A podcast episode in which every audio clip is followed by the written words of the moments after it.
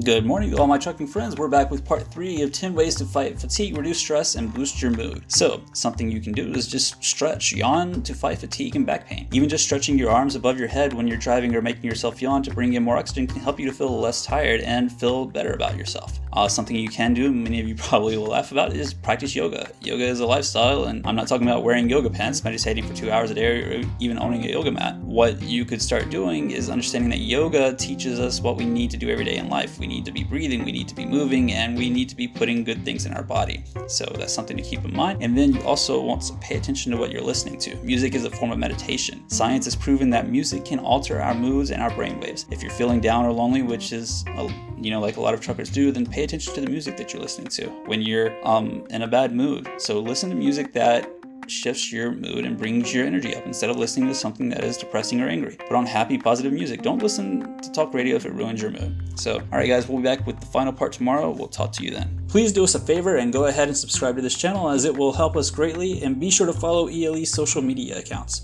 You can find us on Facebook, and our Instagram account is ELE underscore logistics.